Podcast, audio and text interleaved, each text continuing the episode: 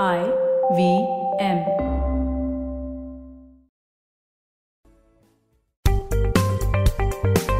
नमस्ते दोस्तों, स्वागत है आपका क्योंकि इस पॉडकास्ट का नाम है आपका पैसा वैसा। सवाल आपके जवाब हमारे। मैं हूँ आपका होस्ट अनुपम गुप्ता। आज हम बात करने वाले हैं एक बहुत एक्साइटिंग एरिया की जो पिछले 2-3 सालों में काफी इंक्रीज हुआ है लोगों के इंटरेस्ट में, वो है पैसिव इन्वेस्टिंग। मेरे आज के एपिसोड के मेहमान है Prateek Oswal, head passive funds, Motilal Oswal asset management. Prateek, स्वागत है आपका। हमारे लिसनर्स के सवालों के जवाब देने के लिए धन्यवाद।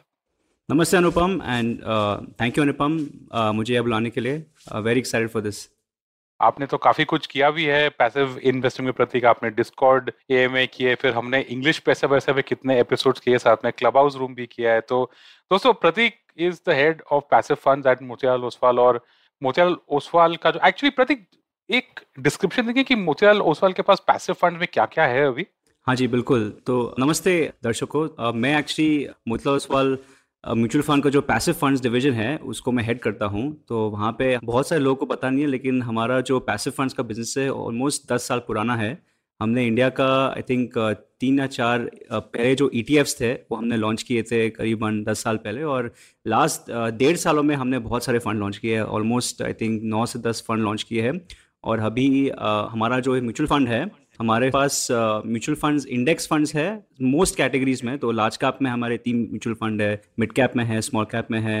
इंटरनेशनल कैटेगरी में हम अभी बहुत अच्छा कर रहे हैं, और फिर डेट कैटेगरी में भी हम हमारे म्यूचुअल फंड है। तो बहुत सारे जो कैटेगरीज होते हैं जो म्यूचुअल फंड इंडस्ट्री में, वो सभी कैटेगरी में हमारे इंडेक्स फंड्स आज मौजूद है। क्या बात है, चलो बढ़िया। तो आपसे मतलब बहुत इंटरेस्टिंग रहेगा ये आज का एपिसोड। तो प्रतीक, पहला सवाल एकदम बेसिक, हमारे लिसनर्स को तो पता ही है कि म्यूचुअल फंड्स क्या होते हैं, लेकिन पैसिव इन्वेस्टिंग का जो कॉन्सेप्ट होता है, ओके, कॉन्सेप्ट, प्रोडक्ट्स हम इसके बाद डिस्कस करेंगे। तो पैसिव इन्वेस्टिंग होता क्या है?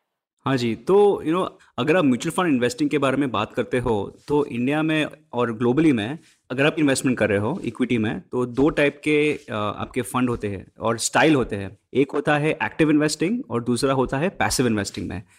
एक्टिव इन्वेस्ट में क्या होता है कि जब भी आप म्यूचुअल फंड खरीदते हो तो आपका जो पैसा होता है वो फंड मैनेजर के मुताबिक वही स्टॉक में उनका इन्वेस्टमेंट होता है। तो अगर आप कोई भी एक्टिवली मैनेज फंड में आप इन्वेस्ट करते हो और उसमें एक फंड मैनेजर होता है, तो फंड मैनेजर डिसाइड करता है कि अगर आज मुझे रिलायंस खरीदना हो या TCS खरीदना हो या फिर कोई और स्टॉक खरीदना हो। पैसिव इन्वेस्ट में क्या होता है, ये फंड मैनेजर की ज़रूरत है नहीं यहाँ पे। अगर आप देखते हो पैसिव फंड्स में, तो आपने सुना होगा निफ्टी के बारे में, सेंसेक्स के बारे में, तो ये सभी इंडेक्स होते हैं। तो अगर आप निफ्टी इंडेक्स फंड में आप पैसा डालते हो या फिर सेंसेक्स इंडेक्स फंड में आप पैसा डालते हो, तो आपका जो इन्वेस्टमेंट है वो निफ्टी के स्टॉक्स और उसका प्रोपोर्शन का जो होल्डिंग है उसके मुताबिक वो इन्वेस्ट होता है। तो फॉर एग्जाम्पल, अगर निफ्टी में रिलायंस का 8% होल्डिंग है तो आपका भी पैसा उसके मुताबिक इन्वेस्ट होता है।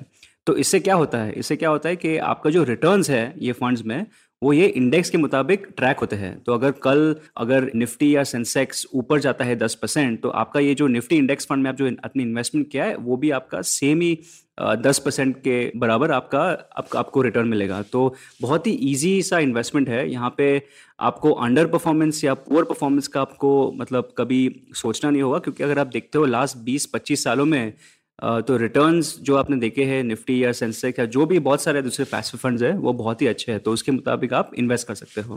क्या बात है। तो दोस्तों, सिंपल सी बात है, जैसा निफ्टी इंडेक्स है वैसा निफ्टी इंडेक्स फंड है, और जो एक्टिव इन्वेस्टिंग है उसमें फंड मैनेजर अपने हिसाब से शेयर खरीदता बेचता है। तो प्रतीक, मुझे ये जानना था कि यू नो, ये जो पैसिव फंड होते हैं और नॉर्मल म्यूचुअल फंड का तो आपने एक डिफरेंस बता दिया, तो अभी एक डिस्क्रिप्शन बताएंगे कि कौन कौन से पैसिव फंड्स हैं फिलहाल फॉर एग्जांपल, क्योंकि हमारे लिसनर्स को तो निफ्टी और सेंसेक्स तो काफी ऑब्वियस है। तो निफ्टी और सेंसेक्स के इंडेक्स फंड होंगे, शायद ETF भी होंगे, और दोस्तों हम इंडेक्स फंड और ETF का फर्क का सवाल इसके बाद भी पूछने वाले हैं।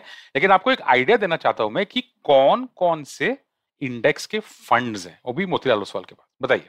हाँ जी, तो बहुत सारे दर्शकों को पता होगा कि निफ्टी इंडेक्स फंड या सेंसेक्स इंडेक्स फंड बहुत ही मशहूर है, लेकिन उसके अलावे बहुत सारे दूसरे भी आप पैसिव फंड्स या फिर इंडेक्स फंड्स में इन्वेस्ट कर सकते हो। अगर आज आप देखते हो इंडिया में बहुत सारे इंडेक्स फंड्स हैं, आपको लार्ज कैप, सो निफ्टी या सेंसेक्स लार्ज कैप कैटेगरी में आता है जो बहुत सारी बड़ी कंपनियां हैं, लेकिन आपको मिड कैप या स्मॉल कैप या फिर कमोडिटीज़, आपको गोल्ड का भी इंडेक्स फंड आप आज खरीद सकते हो। और उसके अलावा आपको इंटरनेशनल ऑप्शन भी आज बहुत सारे आ गए। अगर आपको इंटरनेशनल स्टॉक्स में आपको पैसा डालना हो, अगर आपको एप्पल, गूगल, नेटफ्लिक्स ऐसे टाइप के कंपनी में आपको इन्वेस्ट करना हो तो उसके लिए भी बहुत सारे इंडेक्सेस अवेलेबल हैं इंडिया में। तो अगर आप देखते हो बहुत सारे लोग निफ्टी और सेंसेक्स के बारे में बात करते हैं, लेकिन दूसरे भी बहुत सारे ऑप्शंस हैं स्मॉल कैप में, मिड कैप में, मल्टी कैप में, सेक्टर में। आपके बहुत सारे सेक्टर के लिए ETFs और इंडेक्स फंड भी बहुत ही फेमस हो गए। अगर आपको बैंकिंग सेक्टर में इन्वेस्ट करना हो या फिर IT सेक्टर में इन्वेस्ट करना हो या फार्मा इन्वेस्ट हो तो उनके भी आपके इंडेक्स फंड्स या ETFs या फिर पैसिव फंड्स आप खरीद सकते हो। परफेक्ट। अब इंडेक्स फंड और ETF का फर्क प्रतीक, क्योंकि ये बहुत इंपॉर्टेंट है हमारे लिसनर्स के लिए। वैसे तो दोनों ऑलमोस्ट सेम ही है क्योंकि दोनों के जो बोलते हैं अंडरलाइंग जो इंडिसेस हैं वो तो सेम ही है, लेकिन ETF और इंडेक्स फंड में बहुत बड़ा फर्क है। हाँ जी, तो ETFs और इंडेक्स फंड दोनों पैसिव। सो अगर आप देखते हो पैसिव फंड्स में दो तरीके आपको इंस्ट्रूमेंट्स मिलते हैं, एक होता है इंडेक्स फंड और दूसरा है ETF।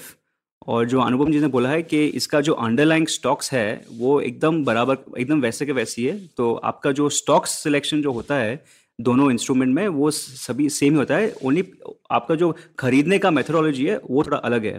इंडेक्स फंड होता है ये रेगुलर म्यूचुअल फंड, अगर आप कोई म्यूचुअल फंड खरीदते हो तो सेम का बहुत ही सिमिलर स्ट्रक्चर होता है इंडेक्स फंड में। तो वेरएज ETF में क्या होता है, ये जो फंड होता है वो एक्सचेंज पे आप खरीद सकते हो एक स्टॉक की तरह। तो अगर आप देखते हो आज आपके पास डीमैट अकाउंट हो और आपको अगर रिलायंस खरीदना हो या फिर TCS खरीदना हो, उसकी तरह आप एक निफ्टी ETF भी आप एक्सचेंज में खरीद सकते हो। तो वही एक डिफरेंस है, इंडेक्स फंड म्यूचुअल फंड के बराबर है और ETF है एक स्टॉक के बराबर, लेकिन अंडरलाइन जो स्टॉक्स है वो एकदम बराबर, एकदम सिमिलर है। तो आपको दोस्तों अगर आपको इसको एक और तरीके से समझना है तो प्रतीक, इंडेक्स फंड में आपको डीमैट की जरूरत नहीं है लेकिन ETF में आपको डीमैट की जरूरत है, करेक्ट? हाँ जी एकदम। सो दूसरे डिफरेंसेस क्या है कि ETFs के लिए आपको डीमैट अकाउंट खोलना होगा और उसको आपको एक्सचेंज से आपको खरीदना होगा। तो वेरएज म्यूचुअल फंड में आप डीमैट की ज़रूरत नहीं है, आप म्यूचुअल फंड वेबसाइट में जा सकते हो या फिर कोई भी प्लेटफॉर्म से आप म्यूचुअल फंड खरीद सकते हो। तो ये भी थोड़ा एक डिफरेंस है इंडेक्स फंड्स और ETFs में। ऑल्सो ETF में क्या होता है, आपको प्राइस को देख के आपको इन्वेस्टमेंट करने की ज़रूरत होती है। कभी कभार क्या होता है ETF में कि अगर अंडरलाइंग जो ये स्टॉक्स है अगर उसका वैल्यू होता है से 100 रुपीज़, तो कभी कभार आप देख सकते हो कि ETF का प्राइस थोड़ा 101 या 102 हो सकता है। तो इसलिए ETF को आपको थोड़ा देखकर आपको इन्वेस्ट करना चाहिए, लेकिन इंडेक्स फंड में तो ऐसा होता नहीं क्योंकि आप म्यूचुअल फंड से खरीदते हो। चलो अभी सबसे जो इम्पोर्टेंट बात है लोगों लिसनर्स के लिए परफॉर्मेंस के बारे में बात करें। प्रतीक, मुझे पता है वो पैसिव फंड्स में तो एक्सपेंस कम होते हैं, जो फंड एक्सपेंस जो बोलते हैं कम होते हैं, तो to that extent passive fund का परफॉर्मेंस भी अच्छा रहेगा। तो एक एक्सपेंसेस पे और परफॉर्मेंस पे थोड़ी बातचीत, तो पहला आई थिंक एक्सपेंस पे बात कर सकते हैं और फिर परफॉर्मेंस पे।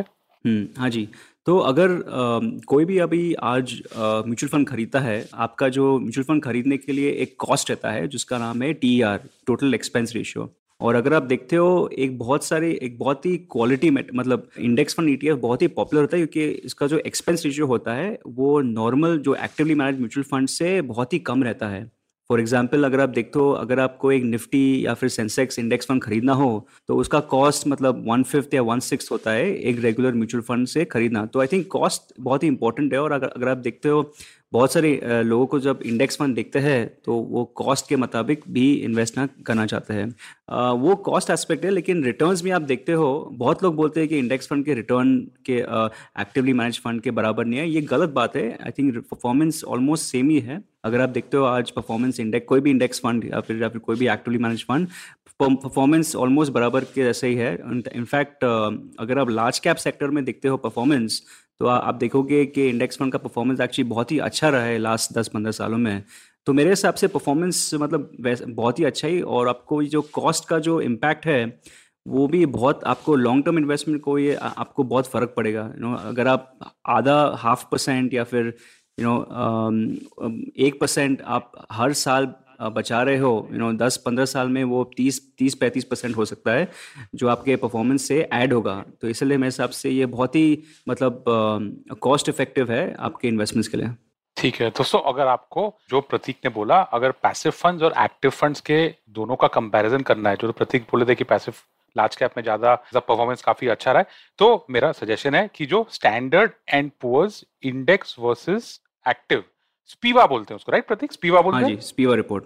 तो हाँ बस पीवा, आप सिर्फ गूगल पे जाइए उस पीवा रिपोर्ट डाउनलोड कीजिए और उसको आप जब पढ़ेंगे तो आपको मालूम पड़ेगा कि प्रतीक क्या बोल रहे हैं कि index fund large cap category में पिछले 10-15 साल में एक्टिव फंड्स के रिटर्न्स को एक्चुअली बीट किया है। मतलब I mean what I am trying to say is that ऐसे शायद 4 या 5 या मतलब 10 से कम एक्टिव फंड्स होंगे, राइट प्रतीक, जो जिसने इंडेक्स को बीट किया है। हाँ, लार्ज कैप कैटेगरी में बहुत सारे कम फंड्स हैं जिसने इंडेक्स को बीट किया है लास्ट आई थिंक 5 से 7 सालों में। तो लास्ट कैप कैटेगरी में बहुत सारे लोग अभी इंडेक्स में पैसा डाल रहे हैं क्योंकि वहाँ पे एफिशिएंसी बहुत ही ज़्यादा बढ़ गई है, इसलिए फंड मैनेजर का काम वहाँ पे थोड़ा डिफिकल्ट हो गया है, इसलिए इंडेक्स स्ट्रेटजी बहुत ही सेफ हो गया है, इसलिए I think large cap category में बहुत सारे लोग अभी इंडेक्स को देख रहे हैं। तो आप इसके बारे में ज़्यादा अपना वो स्पीवर रिपोर्ट डाउनलोड करके या पढ़ के आपको इसके बारे में मालूम होगा। या फिर हमने तो इंग्लिश पैसा पैसा पे एक घंटे का एपिसोड किया था between active and passive with Anil Gilani और डीएसपी म्यूचुअल फंड। एनीवे चलिए आगे बढ़ते हैं। सबसे जरूरी सवाल प्रतीक, क्या मेरा पैसा पैसिव फंड्स में सुरक्षित रहेगा? तो ये बहुत ही मतलब अगर आप देखते हो इंडेक्स फंड और एक कोई भी जो म्यूचुअल फंड होता है वो इंडेक्स फंड के बराबर रहता है। तो आपका पैसा जब आप इन्वेस्ट करते हो तो लॉन्ग टर्म के लिए आप देखते हो तो कि परफॉर्मेंस जो होता है इक्विटी इंडाइसिस का या फिर कोई भी आप लॉन्ग टर्म इक्विटी में आप इन्वेस्ट करते हो तो आपका परफॉर्मेंस अच्छा ही रहता है। लेकिन शॉर्ट टर्म में कुछ भी हो सकता है, आप शॉर्ट टर्म में लॉस भी हो सकता है। लेकिन अगर आप लॉन्ग टर्म के लिए सोच रहे हो तो इक्विटीज़ बहुत ही अच्छा एसेट क्लास है। तो मेरे हिसाब से रिस्क वाइज इंडेक्स फंड और एक्टिवली मैनेज फंड या फिर कोई भी म्यूचुअल फंड का रिस्क ऑलमोस्ट सेम है, कोई डिफरेंस नहीं है। मैं ये बोलना चाहूँगा कि इंडेक्स फंड में क्या है, ये रिस्क बहुत ही कंसिस्टेंट है। तो इसका मतलब क्या हुआ, आज आप देखते हो कोई भी एक्टिवली मैनेज फंड या फिर जो फंड मैनेजर का फंड होता है वहाँ पे अगर आप लार्ज कैप फंड खरीद सकते हो लेकिन उसका रिस्क हो सकता है स्मॉल कैप फंड का। ऐसा पॉसिबल है क्योंकि फंड मैनेजर बहुत रिस्क ले रहा है, बहुत सारे मतलब अजीब कंपनीज वो मतलब खरीद सकता है, तो उसके हिसाब से रिस्क ज़्यादा भी हो सकता है। लेकिन अगर आप देखोगे इंडेक्स फंड में आप देखोगे कि लार्ज कैप का रिस्क स्मॉल कैप से कम रहेगा और मिड कैप से कम रहेगा। तो रिस्क बहुत ही कंसिस्टेंट है, इसके हिसाब से आई थिंक आपका consistent risk profile index fund में रह सकता है। और एक और चीज़ बहुत ही इंपॉर्टेंट है इंडेक्स में कि अगर आप लॉन्ग टर्म देखते हो मैं आपको एक इंडेक्स के बारे में बताना चाहूँगा जिसका नाम है S&P 500 जो विश्व का सबसे बहुत ही मशहूर इंडेक्स है, यूएस में इंडेक्स है। और ये इंडेक्स का पहला फंड लॉन्च हुआ था 50 साल पहले 1976 में, और 50 सालों में ये इंडेक्स आज वर्ल्ड का सबसे बड़ा इंडेक्स हो गया है। और इन्हीं 50 सालों में 80-90% ऑफ द फंड सब बंद हो गए हैं। पर अगर आप देखोगे इंडेक्स में तो अगर आप एक निफ्टी 50 इंडेक्स खरीदते हो तो आप इंडिया के टॉप 50 कंपनीज खरीद रहे हो। और अगर आप सोचोगे 15 साल पहले इंडिया के टॉप 50 कंपनीज बहुत ही अलग थे और आज भी बहुत अलग है। तो अगर आप ये इंडेक्स फंड खरीदते हो तो अगर आप 5 साल के लिए इन्वेस्ट करते हो या फिर 10 साल के लिए इन्वेस्ट करते हो या फिर 50 साल के लिए इन्वेस्ट भी करते हो, आपका पोर्टफोलियो में हर टाइम इंडिया के टॉप 50 कंपनीज ही रहेंगे। तो ये अगर आप लॉन्ग टर्म इन्वेस्टमेंट के बारे में सोच रहे हो तो ये बहुत ही इफेक्टिव टूल है क्योंकि आपको कभी परफॉर्मेंस का आपको कभी प्रेशर नहीं रहेगा। आपको ऐसा पता नहीं, आपको लगेगा नहीं कि अरे मेरे फंड में अच्छे क्वालिटी स्टॉक्स नहीं है। तो अगर आपको लाइफ टाइम के लिए इन्वेस्ट करना हो तो ये बहुत ही सिंपल सा इंस्ट्रूमेंट है जहाँ पे हर टाइम आपको पता होगा कि इंडिया के टॉप 50 कंपनियां ही रहेगी ये इंडेक्स। चलिए, एक स्पेसिफिक टर्म रहता है इसमें पैसिव फंड्स में, ट्रैकिंग एरर क्या होता है? हाँ जी। तो अगर आप देखोगे ये इंडेक्स फंड का काम होता है इंडेक्स को ट्रैक करना। और बहुत सारे इंडेक्सेस है, mid cap, small cap, large cap, बहुत सारे इंडेक्सेस है, लेकिन इसका काम होता है इंडेक्स को ट्रैक करना। अगर आप निफ्टी का इंडेक्स फंड खरीद रहे हो और निफ्टी ऊपर गया 10% और आपका फंड सिर्फ 9.5% ऊपर गया तो फिर 0.5% का आपका ट्रैकिंग डिफरेंस आता है। और अगर आप लॉन्ग टर्म देखते हो इंडेक्स फंड में तो आपका कभी परफेक्ट ट्रैक नहीं होगा क्योंकि जब भी आप म्यूचुअल फंड खरीदते हो तो आपको आपका एक्सपेंस रेशियो रहता है, आपको ट्रांजैक्शन कॉस्ट रहता है और दूसरे भी बहुत सारे कॉस्ट रहते हैं। उसके हिसाब से आपका ऑलवेज इंडेक्स से थोड़ा कम परफॉर्मेंस आएगा हर साल। तो वो होता है ट्रैकिंग डिफरेंस। और जब भी इन्वेस्टर्स इंडेक्स फंड खरीदते हैं या फिर ETF खरीदते हैं मार्केट में तो इन्वेस्टर्स को ये ट्रैकिंग डिफरेंस को के मुताबिक इन्वेस्ट करना चाहिए। तो जो भी फंड है जिसका ट्रैकिंग डिफरेंस या ट्रैकिंग एरर सबसे कम है वही बहुत ही एफिशिएंट, सबसे ज़्यादा एफिशिएंट इंडेक्स फंड है और वही उसमें आपको इन्वेस्ट करना चाहिए। ठीक है, तो अभी लास्ट 2-3 सवाल है प्रतीक, ये एक इंटरेस्टिंग सवाल आया कि क्या पैसिव फंड सही है, मोतीलाल ओसवाल का इक्विटी सही है, राइट? तो क्या पैसिव फंड सही है? मतलब I think the bigger question यहाँ पे जो है कि पैसिव फंड कौन से निवेशकों के लिए अच्छा है? हाँ, अच्छा आपने तो म्यूचुअल फंड सही है क्या पैसिव फंड सही कर दिया है? नहीं, मेरे हिसाब से आई थिंक मेरे हिसाब से म्यूचुअल फंड सही ही है। I think passive funds also सही है, मतलब बहुत ही इजी इंस्ट्रूमेंट है, लेकिन मेरे हिसाब से जो मैंने देखा है लास्ट 1.5-2 सालों में कि बहुत सारे इन्वेस्टर्स को के पास इक्विटीज तो है लेकिन उनका एलोकेशन टू इक्विटीज बहुत ही कम है। और मैं बताना चाहूँ कि आज अगर आप देखते हो आपका अगर आप आपका पैसा एफडी में डालते हो तो एफडी में आपको पोस्ट टैक्स मिलेगा 4.5% और आज का इन्फ्लेशन है 6.5 ऑलमोस्ट 7%। तो जो पैसा है आपके बैंक अकाउंट में है वो आपको स्लोली आपको बहुत ही मतलब आपका पैसा इरोड हो रहा है स्लोली और उसको इन्फ्लेशन टैक्स भी बोलते हैं बहुत सारे लोग। तो मेरे हिसाब से सबसे बड़ा इंपॉर्टेंट चीज़ है कि आप इक्विटीज में इन्वेस्ट करें, और अगर ये पैसिव है या एक्टिव में वो पता नहीं, वो आपके मुताबिक है। लेकिन पैसिव फंड में क्या है, बहुत ही सस्ता सुंदर टिकाऊ मेथड है, लो कॉस्ट है, लॉन्ग टर्म है और परफॉर्मेंस भी बहुत ही अच्छा है। तो अगर आपको 5,000 फंड्स में से आपको चूज नहीं करना हो तो इंडेक्स फंड ETFs में बहुत ही सिंपल है। अगर आपको एक मिड कैप फंड खरीदना है तो फिर आपके पास 40-50 ऑप्शंस है, लेकिन अगर आपको बहुत ही सिंपल सा ऑप्शन चाहिए तो मिड कैप इंडेक्स फंड आप खरीद सकते हो और आपको और कुछ करना नहीं होगा। तो मेरे हिसाब से यही सबसे इम्पोर्टेंट चीज़ है। I think equity investing important है मेरे हिसाब से, और इन्फ्लेशन बहुत ही बड़ा एनिमी है। और आई थिंक इक्विटी एक ऐसे क्लास है जो अगर आप लॉन्ग टर्म इन्वेस्टमेंट कर रहे हो तो इन्फ्लेशन को आप फाइट कर सकते हो। तो अपने फाइनेंशियल प्लानर, फाइनेंशियल एडवाइजर से बात करके आप इसके बारे में ज़्यादा जान सकते हैं। अपने फाइनेंशियल प्लान में पैसिव फंड्स के लिए जगह अगर आप करना चाहते हैं तो लाइक प्रतीक सेड, सिंपल ऑप्शन है, सस्ता ऑप्शन है और आप कंसिडर कर सकते हैं। Again depending on your long term financial goal, तो प्लीज अपने फाइनेंशियल एडवाइजर से बात करके फिर ये डिसीजन लीजिए। लास्ट दो सवाल प्रतीक, विदेश में निवेश ये एक पिछले आई थिंक 1 साल से काफी बड़ा टॉपिक बन गया है, तो पैसिव इन्वेस्टिंग में क्या मैं विदेश में निवेश कर सकता हूँ, international investing?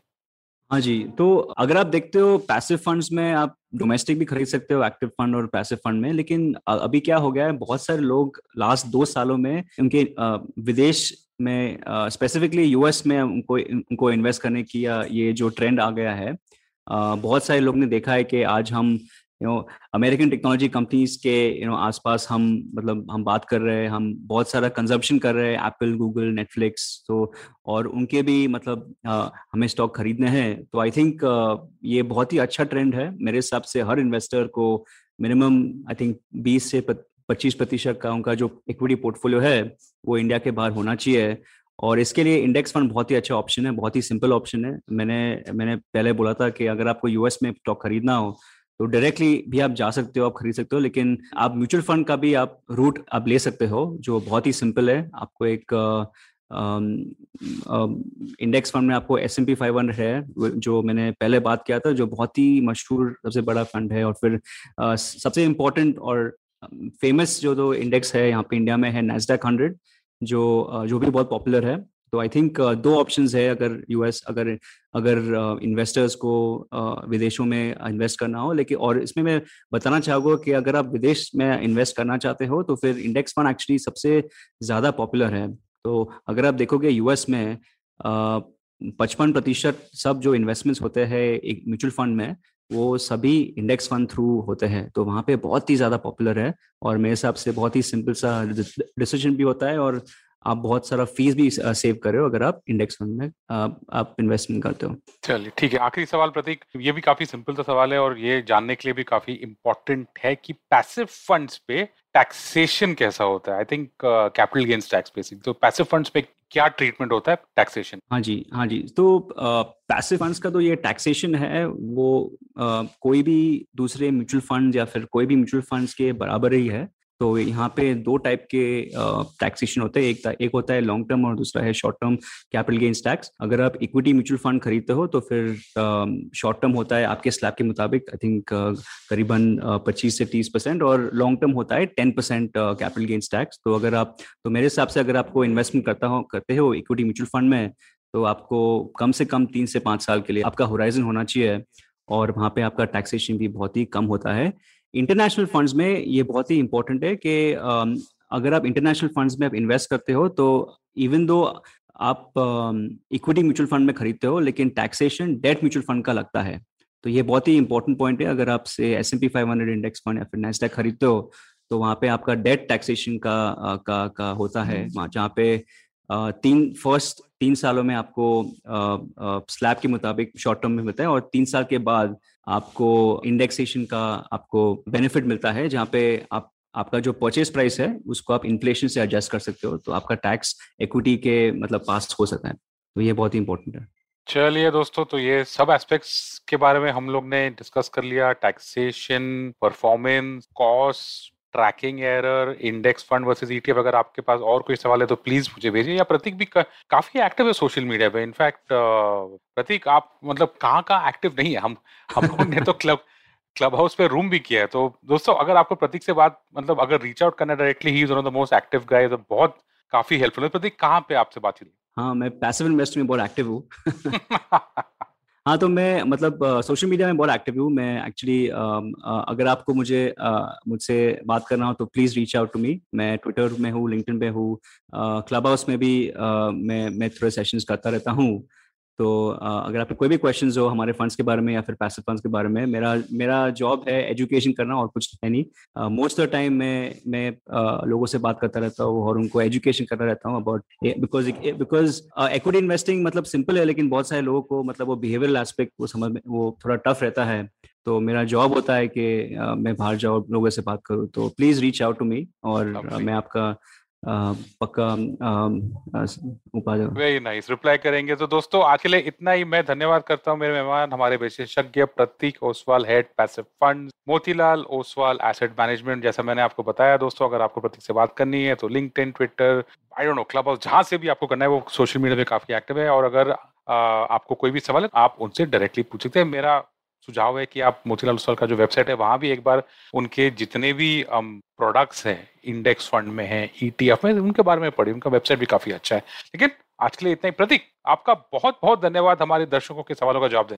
Thank you Anupam, आपने इनवाइट मुझे भेजा और पक्का मैं वापस भी आ सकूंगा very soon. Thank you so much. Look forward to having you again on the show. आप और एक बार और एक एपिसोड करने के लिए मैं काफी अच्छा रहेगा। तो दोस्तों धन्यवाद आपका ये पॉडकास्ट सुनने के लिए। अगर आपको कोई भी सवाल हो तो आप हमें भेज सकते हैं मेरे ट्विटर अकाउंट पर। मेरा ट्विटर अकाउंट है B50 या फिर IVM के सोशल मीडिया पे, इंस्टाग्राम पे, ट्विटर पे, जहाँ भी।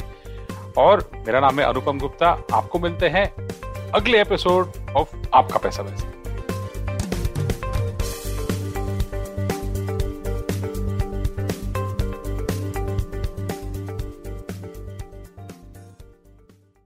कृपया ध्यान रखें, इस शो में होने वाली सारी बातें केवल सूचना देने के लिए हैं। इन्हें किसी भी तरह की आर्थिक सलाह समझना गलत है। किसी भी निवेश से पहले अपने आर्थिक सलाहकार की मदद जरूर लें।